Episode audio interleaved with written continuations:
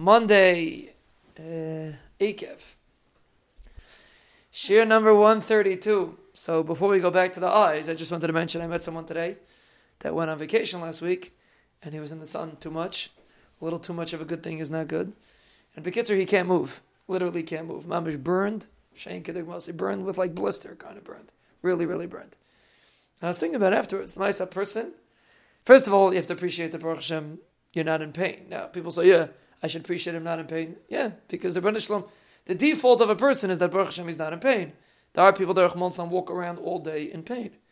And you, Baruch Hashem, do not walk around in pain. It's not a minus, a negative. There, it, it's a hatava. The Baruch Shalom gives you that you're comfortable with a person's comfortable. And then the time he does feel pain, he gets all distressed. If a person would appreciate when he doesn't feel pain, the Ribbono Shel Olam wouldn't have to give him pain to appreciate what it means to not have pain this guy, uh, when everything gets better, he's going to appreciate that he's able to walk for the first two days. Then he's going to go back to the rest of us. So a person demonstrates appreciation. That's number one. To appreciate that Baruch Hashem, you don't have a burn and you're able to operate. You can't move. You can't put on his shirt in the morning. Your mom is burnt. Number one. Number two, you see that the body heals itself. You know, Chamalsan had a terrible burn. He could have to sit and, I don't know, have a major surgery because of it.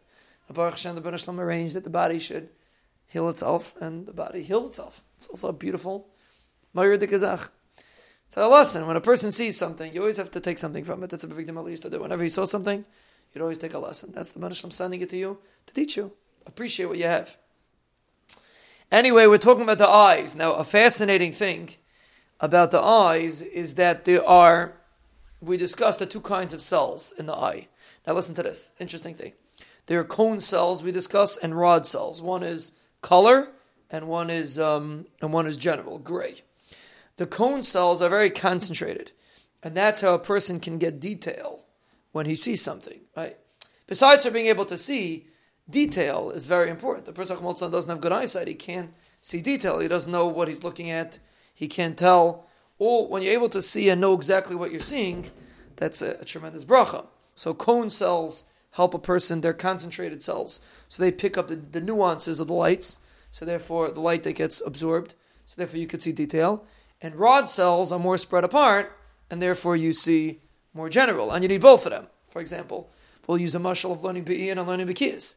means a person, you want to, you, you concentrate on something, that's what the cone cells do, and you're able to pick up the detail of something. But on the other hand, you also have to be able to see a general view. A guy spends his whole life focusing on one aspect of learning, he's never going to become a Talmud Chacham. He'll only, he'll only know that thing. Or anything you study, if you just focus on the trees, you're never going to see the forest.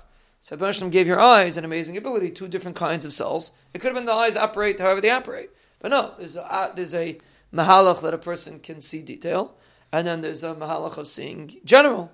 And there's two systems that work together, and all of that comes as a very clear picture in your eye to be able to enable you to see a detailed picture and a general picture to get the best possible view that a person can get from what he's looking at. Tremendous bracha from the Ribbono Shel Olam.